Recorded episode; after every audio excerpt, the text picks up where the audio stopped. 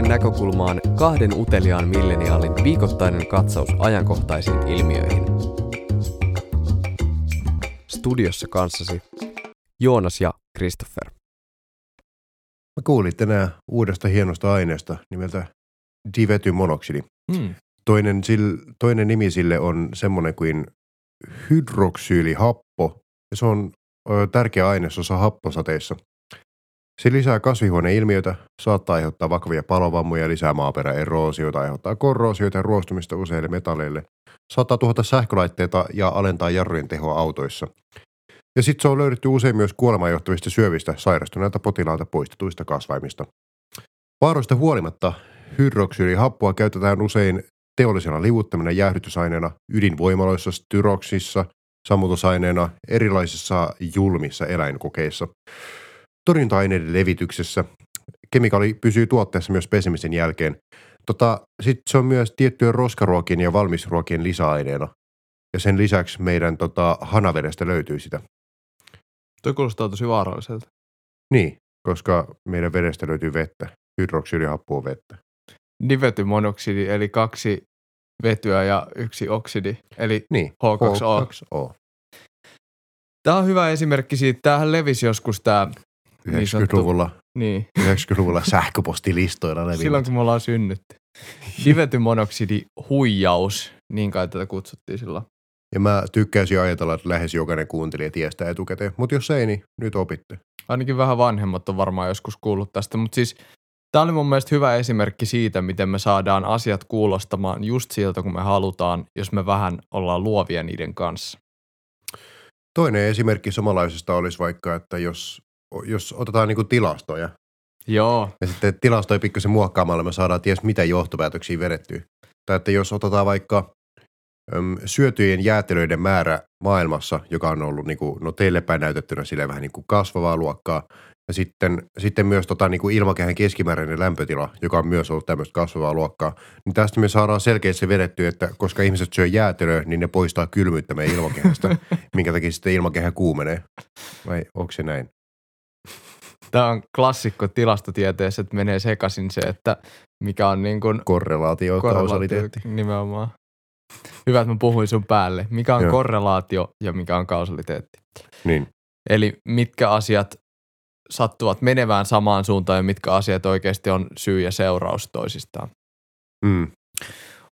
Mutta mut tota, tuli mieleen näistä, siis meidän tämän päivän aihe on, on nimenomaan niinku, äh, tämmöinen median, median vaikuttaminen, valeuutiset, ylipäätään niinku ehkä, ehkä jollain tasolla informaatiosota, mutta tämä on, tää on meidän osa kolme kautta kolme yksityisyydestä ja ihmisten, en mä tiedä miten, miten tämän tiivistäisi, kansalaisten oikeuksista, kansalaisten mm. valvonnasta. Mutta Olisiko tiedonhallinta hyvä nimi?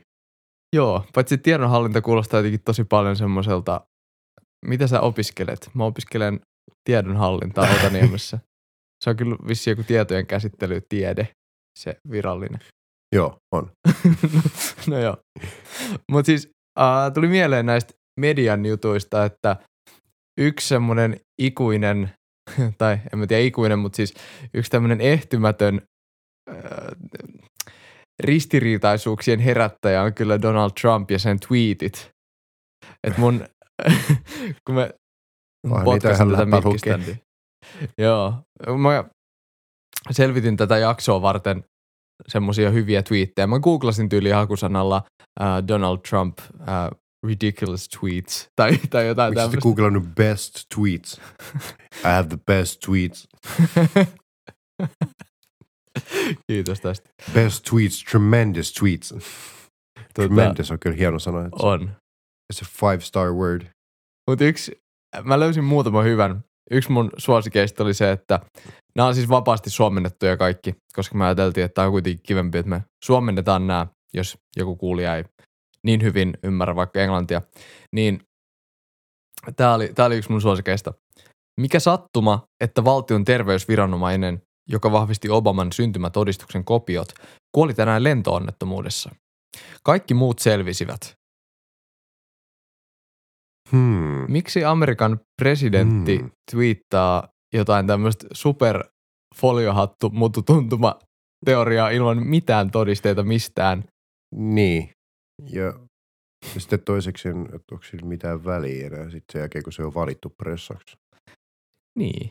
Ja, ja siis tota, itse asiassa Obamanhan syntymätodistus nimenomaan niin kuin todistettiin aidoksi. Niin sehän löytyi jo.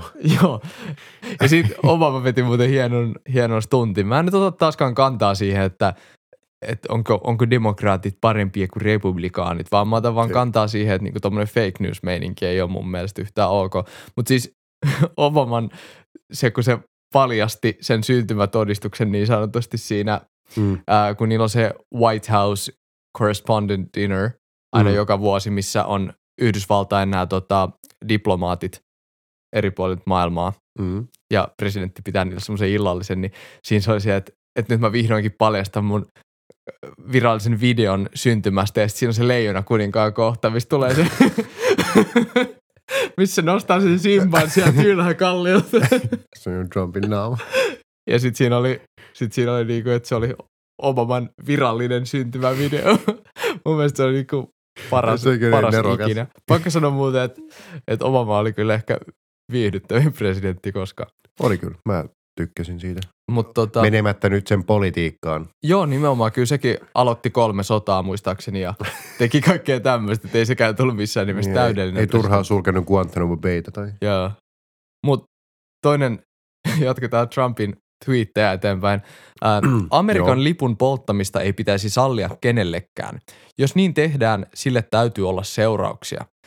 Ehkäpä kansalaisuuden menetys tai vuoden vankilatuomio. Ennen kuin sä sanot mitään, niin tästä tulee mieleen Henri Saari, joka teki Suomen lipusta uikkarit. Okei. Okay. Mutta Mutta siis, Se on jotenkin tosi hämmentävää. Ei mun muuta. mut siis tässä on semmoinen ongelma, että perustuslain ensimmäinen lisäys, ei, tarvi, ei olisi pitkälle tarvinnut lukea, ää, takaa lipun polttamisen osana sananvapautta. Eli Yhdysvalloissa on sananvapaus ja kansalaisilla täytyy olla oikeus polttaa lippu, vaikka se nyt sitten menisikin jollain tunteisiin. Ja siis tosiaan ennen kuin joku alkaa selittää, että ei, ei noita kaikkia lakeja tarvitse tietää, niin siis mä en tiedä mikä tämä juttu on, mutta Yhdysvalloissa kaikki lapset pistetään lukemaan perustuslakia, joka ikinen helvetin lisäys sinne. Se on, se on siis ihan tosi hämmentävää, miten hyvin ne osaa sen. Se on tätä isänmaallisuutta. Jep, sinne myös ö, useissa high schooleissa myös luetaan lippuvala joka aamu. Hmm. Kaikki seisomaan lukee lippuvalan. Se on patriotismia. Mutta jos mietitään tätä, niin eikö tämä aika huolestuttavaa, että niin tämä on nyt taas tämmöinen yleisesti sanottu termi, mutta vapaan maailman johtaja, eli Yhdysvaltain presidentti, Niin, mies, jolla on iso punainen nappi pöydällään. joka on muuten isompi kuin Pohjois-Korean, mikä se on kansan, kansandemokratian Niin. johtajalla. Niin, Miten, miten sä sanot yli jotain? Silleen se on, se on voimakkaampi ja, ja isompi kuin sinun nappisi. No siis tietty, jos Pohjois-Korealla olisi yksi, edes yksi ydinase ja sitten Yhdysvalloilla monta tuhatta, niin tietty siinä mielessä. Mun on myös pakko miettiä sitä, että jos, jos Trump ja Kim Jong-un olisi tota samassa vessassa, niin otettaisiko siellä viivottimet esiin? Koska toi vaikuttaa vähän semmoiselta toi toiminta, että, että tota, joo. Mutta jotenkin, kyllä si- miehistä. jotenkin silleen, että, että jos niin sanottu vapaa-maailman johtaja twiittaa tommosta ja ihmiset ei enää niin kuin jaksa edes reagoida tuohon mitenkään. Tai siis joo, totta kai niin kuin tietty ihmisjoukko jaksaa, mutta, mutta suuri osa ihmistä on vaan silleen, että no, ainahan se twiittaa tuommoista. Mm. Niin eikö se nyt ole aika niin kuin huolestuttavaa? Niin, miksi tavallaan ylipäätään tämä asianlaita on näin? Voidaanko me tehdä sille mitään tai, tai siis mitä se edes tarkoittaa? Miten, miten niin kuin meihin pyritään vaikuttamaan koko ajan? Niin, tässä on, tästä on käytetty nimitystä totuuden jälkeinen aika. Itse asiassa ennen tätä jaksoa mä luin tällaista kirjaa kuin Totuuden jälkeen.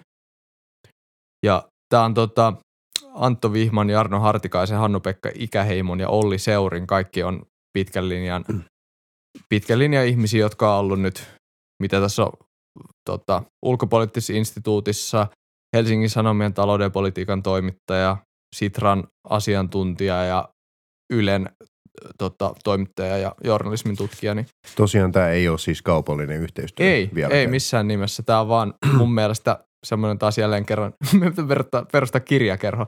Tämä on jälleen kerran semmoinen kirja, joka To- toinen hyviä kirjakerho. ajatuksia. Oprahhan perusti siihen Applen uuteen videopalveluun oman kirjakerhon, niin ehkä mekin saadaan.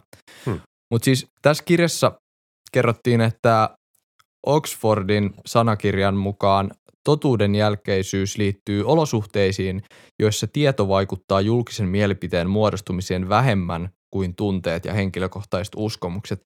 Eli toisin sanoen tämmöiset niinku tunteisiin vetoavat tarinat on meille tärkeämpiä kuin faktoihin perustuvat totuudet. Olisiko tästä esimerkkinä, että kun avaa Hesarin uutisen, niin katsoo sen otsikon, sen jälkeen huomaa, että A, tämä uutinen on vain, vain tota, lukijoille ja sitten sen jälkeen menee katsoo kommentit. Joo. Ja sitten kommenteissa monesti ensimmäisenä on ne kaikista kärkkäimmät väitteet, mitkä ei perustu mitenkään faktoihin. Ja sitten joku on kommentoinut siihen alle. Tämä on, muuten kanssa liittyen käyttöön liittymäsuunnitteluun. Joku on kommentoinut siihen kommenttiin, jossa on ihan ihmeellisiä väittämiä. Mm. Kommentoinut siihen, korjannut sitä. Mutta se, että sä näet sen, niin sun pitää klikkaa siitä silleen tyyliin katso vastaus. Koska sä et näe, kato sitä siinä kommenteissa heti. Öö, tämä on siis Facebookissa. Facebookissa, Joo. joo. Mutta tota, kyllähän tätä niinku, tämä on, tää on tavallaan niinku seurausta siitä, medioillakin on vähän vaikeuksia tämän asian kanssa, koska ihmisiä ei enää niinku välttämättä kiinnosta niinkään se totuus, vaan se tärkeämpi on saada vaan niinku mahdollisimman nopeasti ulos kaikki, ja sitten niitä faktoja ei aina niinku ehditä tavallaan, jos miettii, että ennen ollut niinku sanomalehdet, jotka on julkaistu kerran päivässä, niin siihen mennessä sulla on ollut aika paljon aikaa tsekata kaikki faktat kuntoon.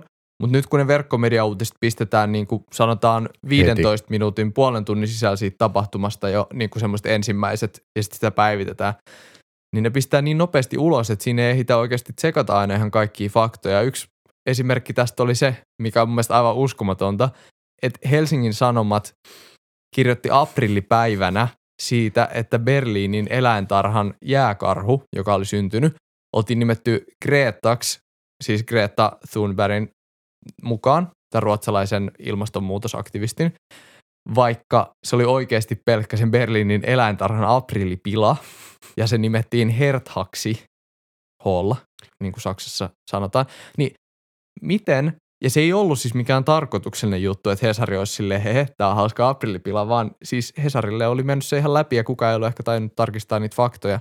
Tai päivämäärää. Niin, niin jotenkin, tietysti tämä on aika niin kuin mitätön asia. Tässä nyt ei voinut käydä kellekään mitään pahaa. Ja toki jos tässä olisi, olisi niin kuin ollut joku vähän vakavampi syyte, niin todennäköisesti Hesari olisi tarkistanut vähän niin kuin sääntillisemmin tuon asian. Mutta mut silti mun mielestä toikin kertoo siitä, että, että jopa valtakunnan yksi isoimmista medioista voi mennä lankaan noin helposti. Niin, ja sitten kun se ei ole sama asia kuin joku yksilön lähdekritiikki, vaan se on sitä, että Mm. siellä pitäisi olla taustalla toimittaja, sitten todennäköisesti vielä joku kuvaaja, ja sitten ne on kuitenkin jutellut keskenään, ja sitten sen lisäksi siellä pitäisi olla vielä, vielä hemmettinen verkkosivukirjoittaja plus vielä toimitus. Vitsi, tuossa on aika monta askelta, missä kohtaa se olisi pitänyt jäädä kiinni. Ja se, mikä tässä on nyt vaikeaa medialle myös, on se, että tietoa on paljon enemmän kuin aikaisemmin. Ja hyvin suuri osa tiedosta on ylipäätään tämmöistä niin mielipidepohjasta. Ei niin kuin, sinänsä joo, toi totuuden jälkeinen aikatermi, niin kuin ainahan maailmassa ollut propagandaa, joo se on totta.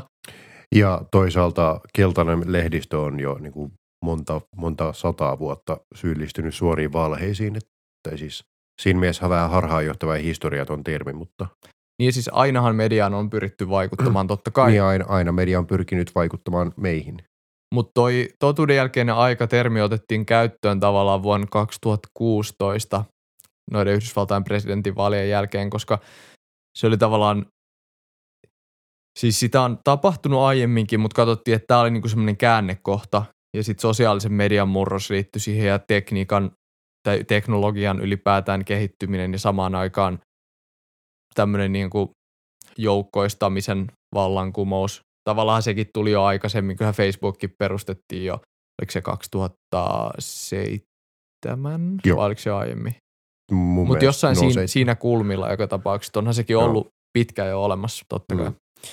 Mutta ongelma on tosiaan se, että tietoa on hirveän paljon ja suuri osa siitä tiedosta on ihan niinku semmoista mutua, niin kuin meidän podcastit.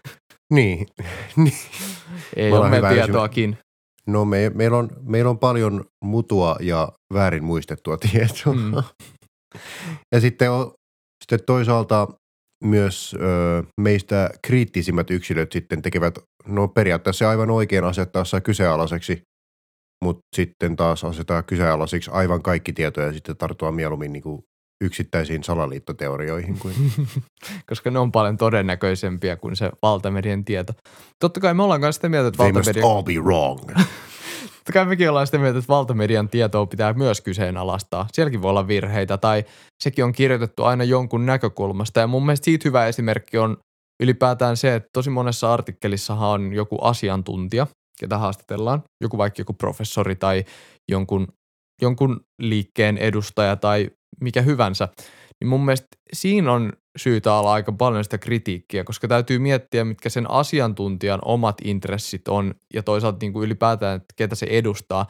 Että jos meillä on vaikka juttu siitä, että johonkin ollaan perustamassa uutta kauppakeskusta, niin jos siinä jutussa haastatellaan vaikka jotain elinkeinoelämän keskusliiton puheenjohtajaa. Ja sitten Suomen kauppakeskusyhdistys ry. Tämä on meidän suosikki, Suomen kauppakeskusyhdistys ry. Me tehtiin muuten kauppakeskuksista kanssa oma jakso. Hei, kato, kolmas jakso. Kyllä.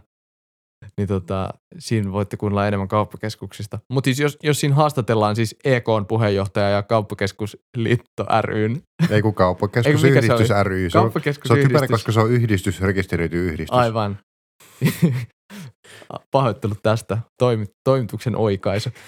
Niin tota, jos, jos niitä kahta haastateltaisiin, niin totta kai ne olisi molemmat silleen, että ei vitsi, tämä on paras juttu, että tänne tulee kauppakeskus. Ihan mahtavaa, että työllisyys lisääntyy ja saadaan niin kuin tänne alueelle lisää elinvoimaa ja jee jee. Mutta sitten jos siitä samasta asiasta haastateltaisiin, otetaan nyt esimerkki, että, että siinä paikalla olisi tällä hetkellä joku luonnolle tosi arvokas, joku aarnio metsä Joo.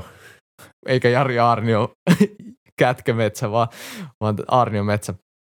Niin tota, jos me haastateltaisiin tästä, Sitten se on kaikkialla, kai, siellä on niinku satoja liito-oravia. Ja, joo, joo, siellä on jo hirveästi liito-oravien jätöksiä.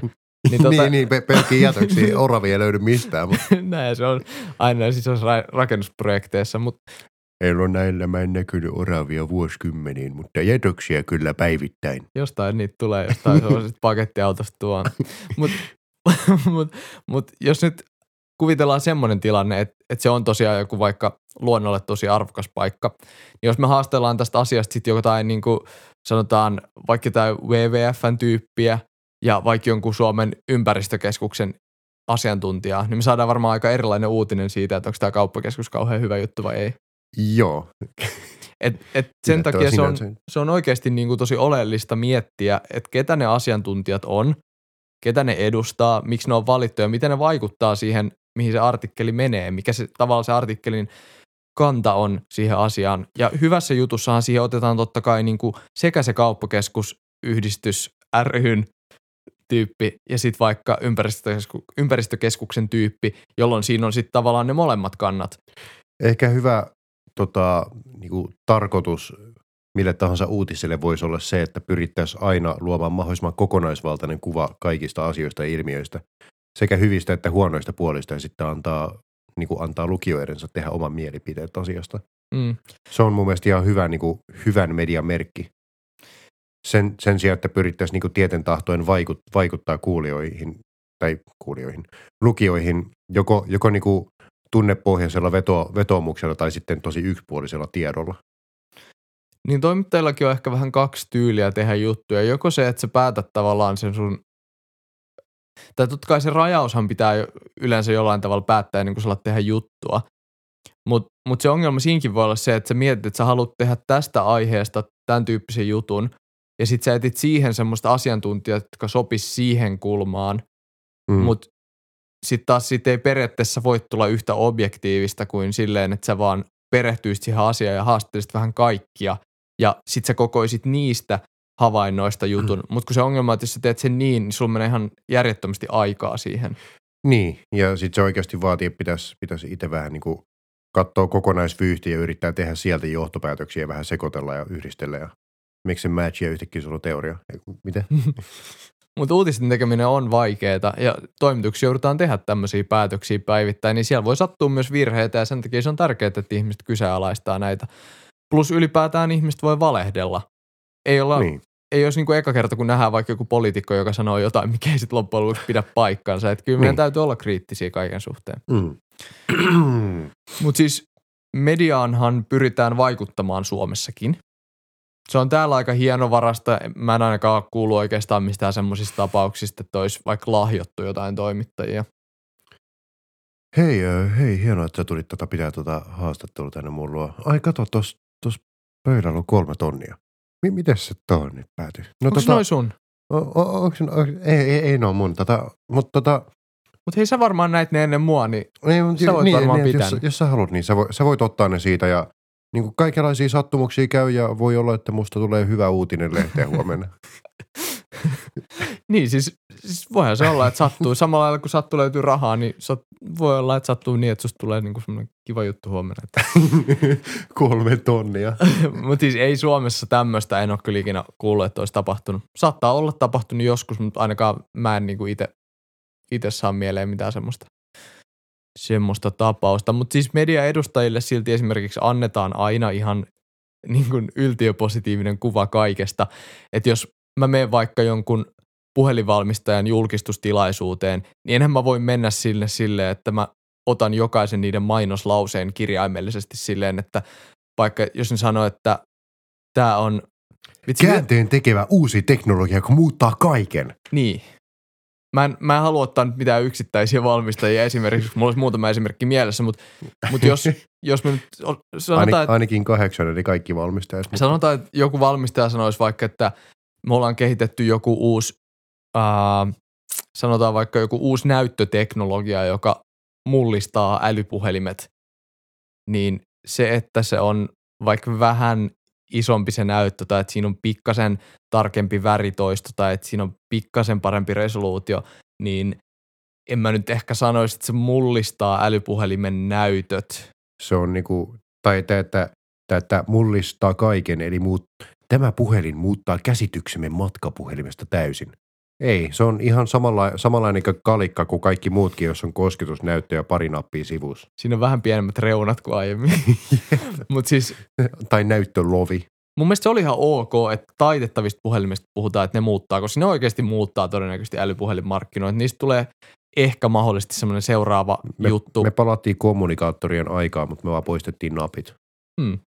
ja tehtiin niistä tuhat kertaa parempi.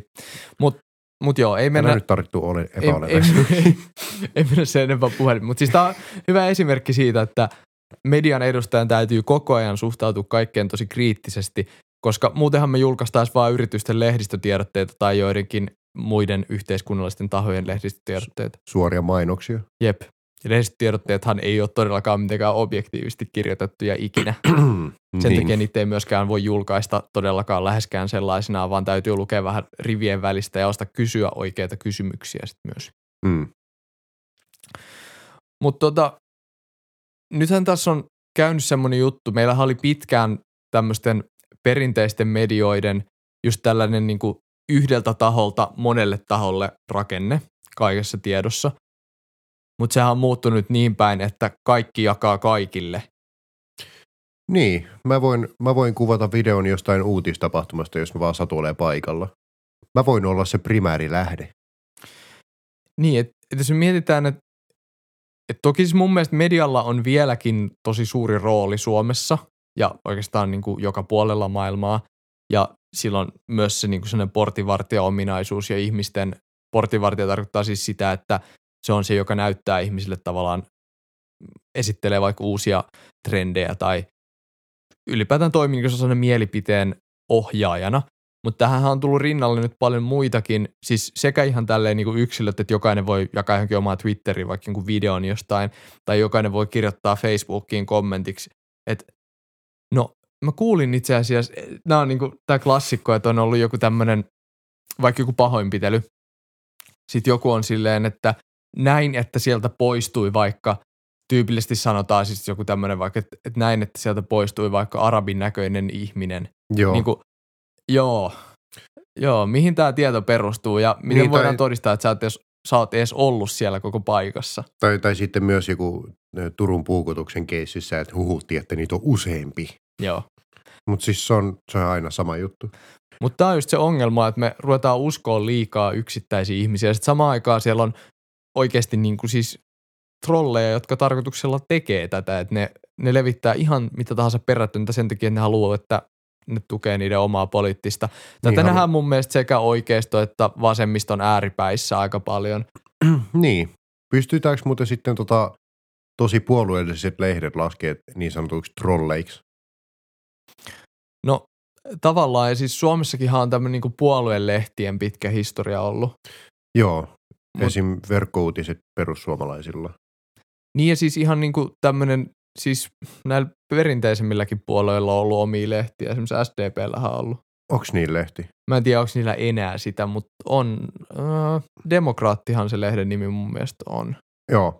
Mutta en mä oikeastaan lue tollasia, koska mä, mä en ihan kauheasti luota, että yhden puolueen lehti on millään tavalla objektiivinen. Mutta Mistä se johtuu? Mutta siis medioissa mun mielestä yksi semmoinen suuri muutos kanssa on ollut se, että se, se mitä mä itse asiassa näen myös mun omassa työssäni tosi paljon, on se, että niissä samoissa tapahtumissa, missä me toimittajat ollaan, on myös influenssereita, on tubettajia.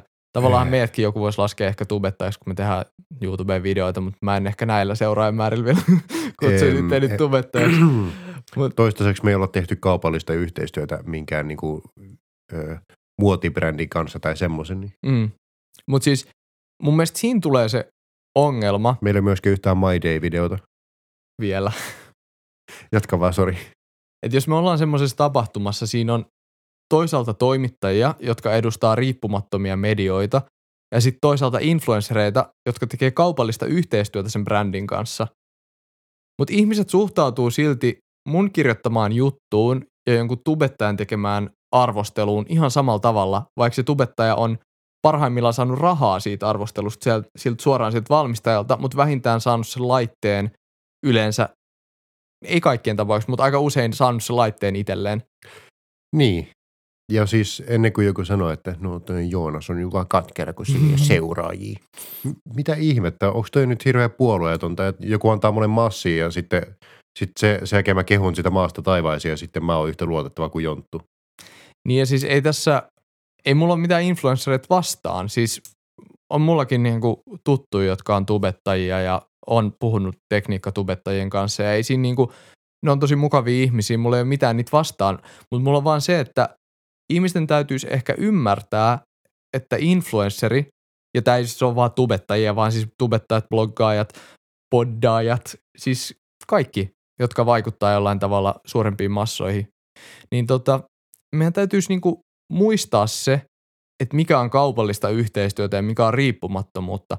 Totta kai kaupallisena yhteistyönäkin tehty joku testi voi olla niinku relevantti joiltain osin. Kyllä sä saat siitä jotain tietoa. Kyllä sä näet siitä vaikka, että kuinka hyvä siinä on se kamera, jos se nyt ei ole muokannut vaikka niitä kuvia hirveästi. Tai että kyllä sä näet siitä niitä ominaisuuksia, sä näet sitä laitetta, mutta sun, sun täytyy niinku ymmärtää silti se tausta siellä, että mikä se on se intressi siinä, että, että siinä on niinku pahimmillaan maksettu siitä ja se on mainos. Mm.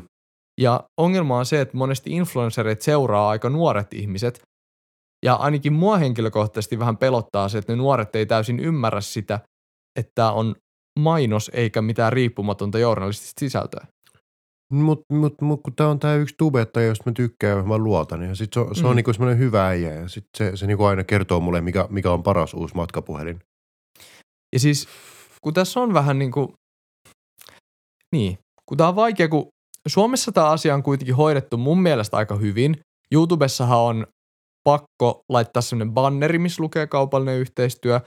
Sitten on myös pakko mainita, vitsi kun mä muistaisin sen, että kuinka nopeasti se täytyy siinä videolla sanoa, mutta siis sanotaan yli ekan 15 sekunnin, ekan 30 sekunnin aikana. Siis kuitenkin se videon alussa täytyy sanoa, että on kaupallinen yhteistyö. Niin, se pitää jotenkin käydä ilmi. Se pitää tuoda tosi suoraan esiin ja se on hyvä asia, mutta sitä ei ole kaikissa maissa. Se on käytännössä, Mä en tiedä, onko se EU-tasolla, mutta siis Suomessa se on. Mutta esimerkiksi Amerikassa sitä ei todellakaan ole pakko sanoa. Mm. Ja sen huomaa, kun katsoo amerikkalaisia vaikka just tekniikkatubettajia, joita mä itse seuraan, niin aika harvoin siellä on kukaan sanonut mitään, että tämä puhelin on saatu ilmaiseksi. Niin, tosi harvoin sanotaan, että hei, tämä, tämä 12 000 euron tota, tietokonesetuppi, jota mä oon kasaamassa omaksi huvikseni, mm. on siis mulle lahjoitettu. Sitä varten mä voisin mainostaa tämän firman X, Y ja Z-tuotteita. Jep.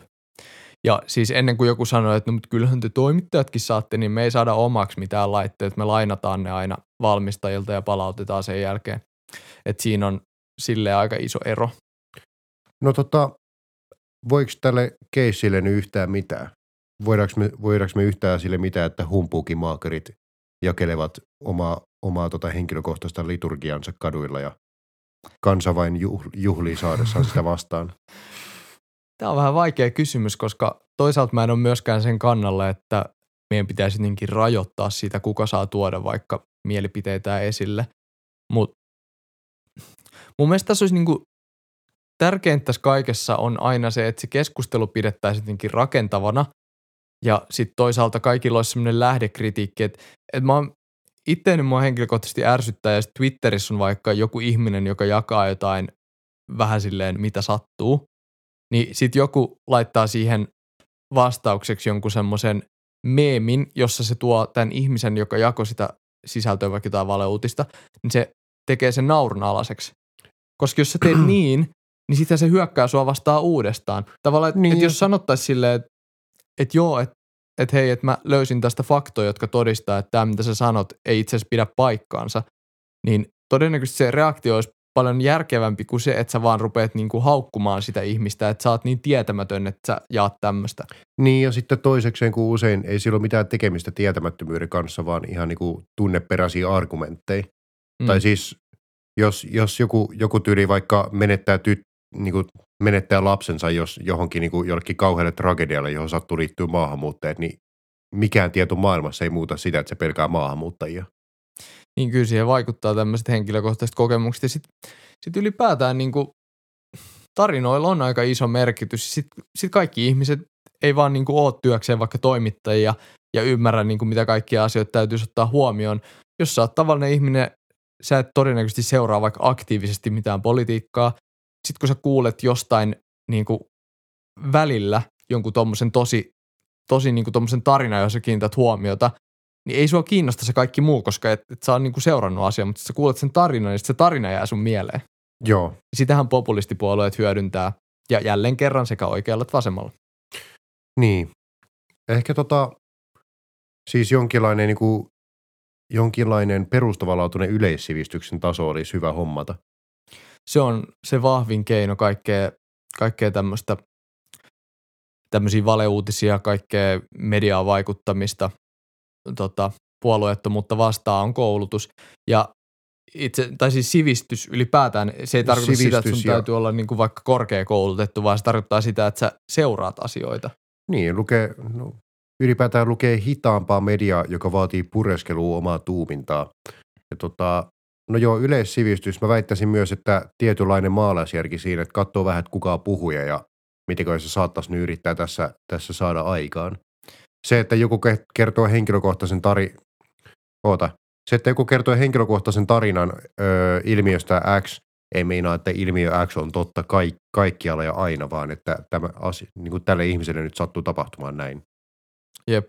Toinen suuri on tietysti koulutus. Siis ihan, ihan myös niin kuin, ihan niin kuin koulutus, koulutus. Et, et jos me mietitään vaikka maailman parasta keinoa, miten me saadaan lisättyä demokratiaa maailmassa, niin koulutus on kyllä aika niin kuin kova juttu.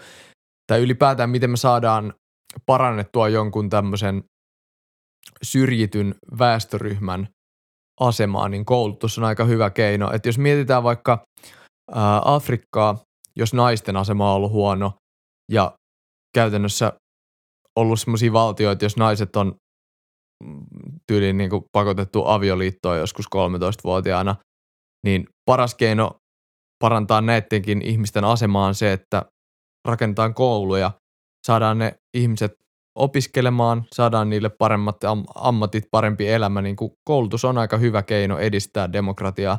Ja se, on, se ei ole ainoastaan niin kuin vaikka kehittyvissä maissa tai kehitysmaissa, vaan myös ihan länsimaissa, mitä koulutetumpi väestö on, niin sitä vaikeampi sitä on yksinkertaisesti huijata. Niin on. Tota, hyvä tapa pitää kansa, kansa rauhallisena ja, tai silleen, tota, siten, että va, niin kuin valla pitää pysyä vallassa silleen, että pitää kansan tyhmänä. Kouluttautukaamme siis. Mm. Ja varsinkin se, että jos, jos ei tarjota kansalle semmoista objektiivista koulutusta, vaan kerrotaan kansalle vaan ne oman, omat faktat niin sanotusti. Niin. Tähän, Niin on- tähän antaa- päästään taas siihen, kun puhuttiin viime jaksossa Orwellin vuonna 1984 kirjasta. Ja edelleenkin koulutus ei nyt tässä kontekstissa meinaa pelkästään sitä, että menee, menee niin kuin yliopistoon opiskelemaan jotain roska joka ei kiinnosta lainkaan, vaan siis niin kuin yleissivistystä. Sitä vaan, että on jonkinlaista peruskiinnostusta maailmaa ympärillä ja katsoo monenlaisista lähteistä tietoa. Jep. Vitsi lukee hyviä kirjoja, se on vaan kivaa. Joo, lukekaa enemmän kirjoja, se on, se on oikeasti hyvä. Se tekee ihmiselle hyvää, että ei perusta kaikkea maailmankuvansa semmoisiin niin tyyliin 140 merkin teksteihin. Olisiko, olisiko vaikka joku haaste, että niin kuin joka kerta kun, kun, tai siis seuraa vähän omaa, omaa ajankäyttöä ja sitten joka kerta kun käyttää viisi minuuttia someen, niin käyttää sen sijaan viisi minuuttia kirjaan ja sitten kahden kuukauden päästä olet lukenut kirjan. Mm. Siisti. Yhtäkkiä onkin aikaa lukea kirjoja. Niin, yhtäkkiä on aikaa lukea kirjoja, kun heittää tämän, tämän tässä heittää tuonne. Joo. Mä oon itse käyttänyt paljon nyt sitä, ää, kun kännykästä saa sen, että se seuraa sitä, kuinka paljon sä oot käyttänyt mitäkin sovellusta sen Niin, ajankäytön seurannut, niin sen kaaron katsoa, että oikeasti hei, mun ei ehkä kannata käyttää kuutta tuntia tai neljää tuntia päivässä siihen, että mä oon puhelimella, vaan mä voisin tehdä sen jotain muuta. tuntia. Olla vaikka tunnin puhelimella päivässä. Kuusi tuntia. No se ei ole kuule edes pahimmasta päästä maailmassa. Kuusi tuntia. Mitä sulla on aikaa? Niinpä. Ai niin, mulla tuli muuten hauska esimerkki mieleen tota, öö, tota, henkilöstä X, jolle tapahtuu ilmiö Y, mutta sitten yleistää se kaikkialle. Jos on vaikka joku, joka, joka joutuu tota, jäätelöautokauppiaan ryöstämäksi ja sitten kertoo siitä tosi tunnevetoisen tarinan, miten, miten tämä on nyt tosi laaja epidemia, joka koskettaa kaikkia. Vitut se koskettaa kaikkia. Sä vaan joudut jäätelökauppiaan ryöstämäksi. Ei kaikki joudu. Kaikki jäätelökauppiaat ei ole ryöstäjiä. niin. Tekeekö sun mieli jäätelöä? Sä oot puhunut tässä jaksossa jotenkin tosi Vitsi, paljon. on lämmin. niin on. Mä haluan jäätelö. Mut joo. Vedetään tää yhteen tää jakso ja sä pääset syömään jäätelöä. Kiitos. Tota, totuuden jälkeinen aika on vähän niin kuin tämmönen, no se on, se on aika iso termi ja siitä voi olla monta mieltä, onko se nyt ihan, onko se nyt aiheellinen vai ei. Mutta mut tota, tämäkin, jos, jos miettii tätä meidän jakson nimeä, tai jakson nimeksi tulee totuuden jälkeinen aika, niin otsikko. niin oisit sä klikannut tätä, jos tämän otsikon nimi olisi ollut ää, vaikka... Pohdintaa totuuden mahdollisista filosofisista seuraamuksista. Niin, tai joku silleen median muutokset 2010-luvun yhteiskunnassa. Ää, miten, miten populismin nousu ja valeuutiset ovat vaikuttaneet sananvapauden kehitykseen ää, vaikka jossain suomalaisessa mediakentässä. Niin toi kuulostaa gradulta, eikä, eikä, eikä sellaiset otsikot, mitä kukaan klikkaisi. Se kuulostaa semmoiselta, joka vaatii, että mun tää paneutuu siihen kolme tuntia. Mulla on aikaa nyt vaan viisi minuuttia. Mutta mut siis joukkoistettu sisällöntuotanto aiheuttaa uusia ongelmia ja meidän täytyy uskoa, tai siis meidän täytyy mu- muistaa olla uskomatta kaikkea. Älä usko meitä, älä usko ketään muutakaan, vaan käytä aina niitä omia hoksottimia ja muista se lähdekritiikki kaikessa.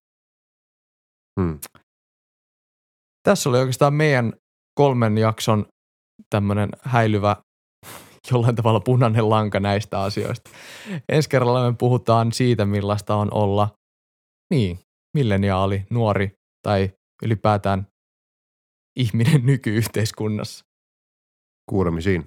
Heipä hei. Kiitos kun kuuntelit podcastin. Toinen näkökulma julkaistaan joka viikon maanantaina YouTubeen, Spotifyhin ja kaikkiin muihinkin suosituimpiin striimauspalveluihin. Jos haluat kommentoida jotain jaksomme aiheesta tai seurata podcastimme elämää, voit tehdä sen Facebookissa tai Instagramissa käyttäjänimellä Toinen näkökulma. Podcastin on tuottanut Content.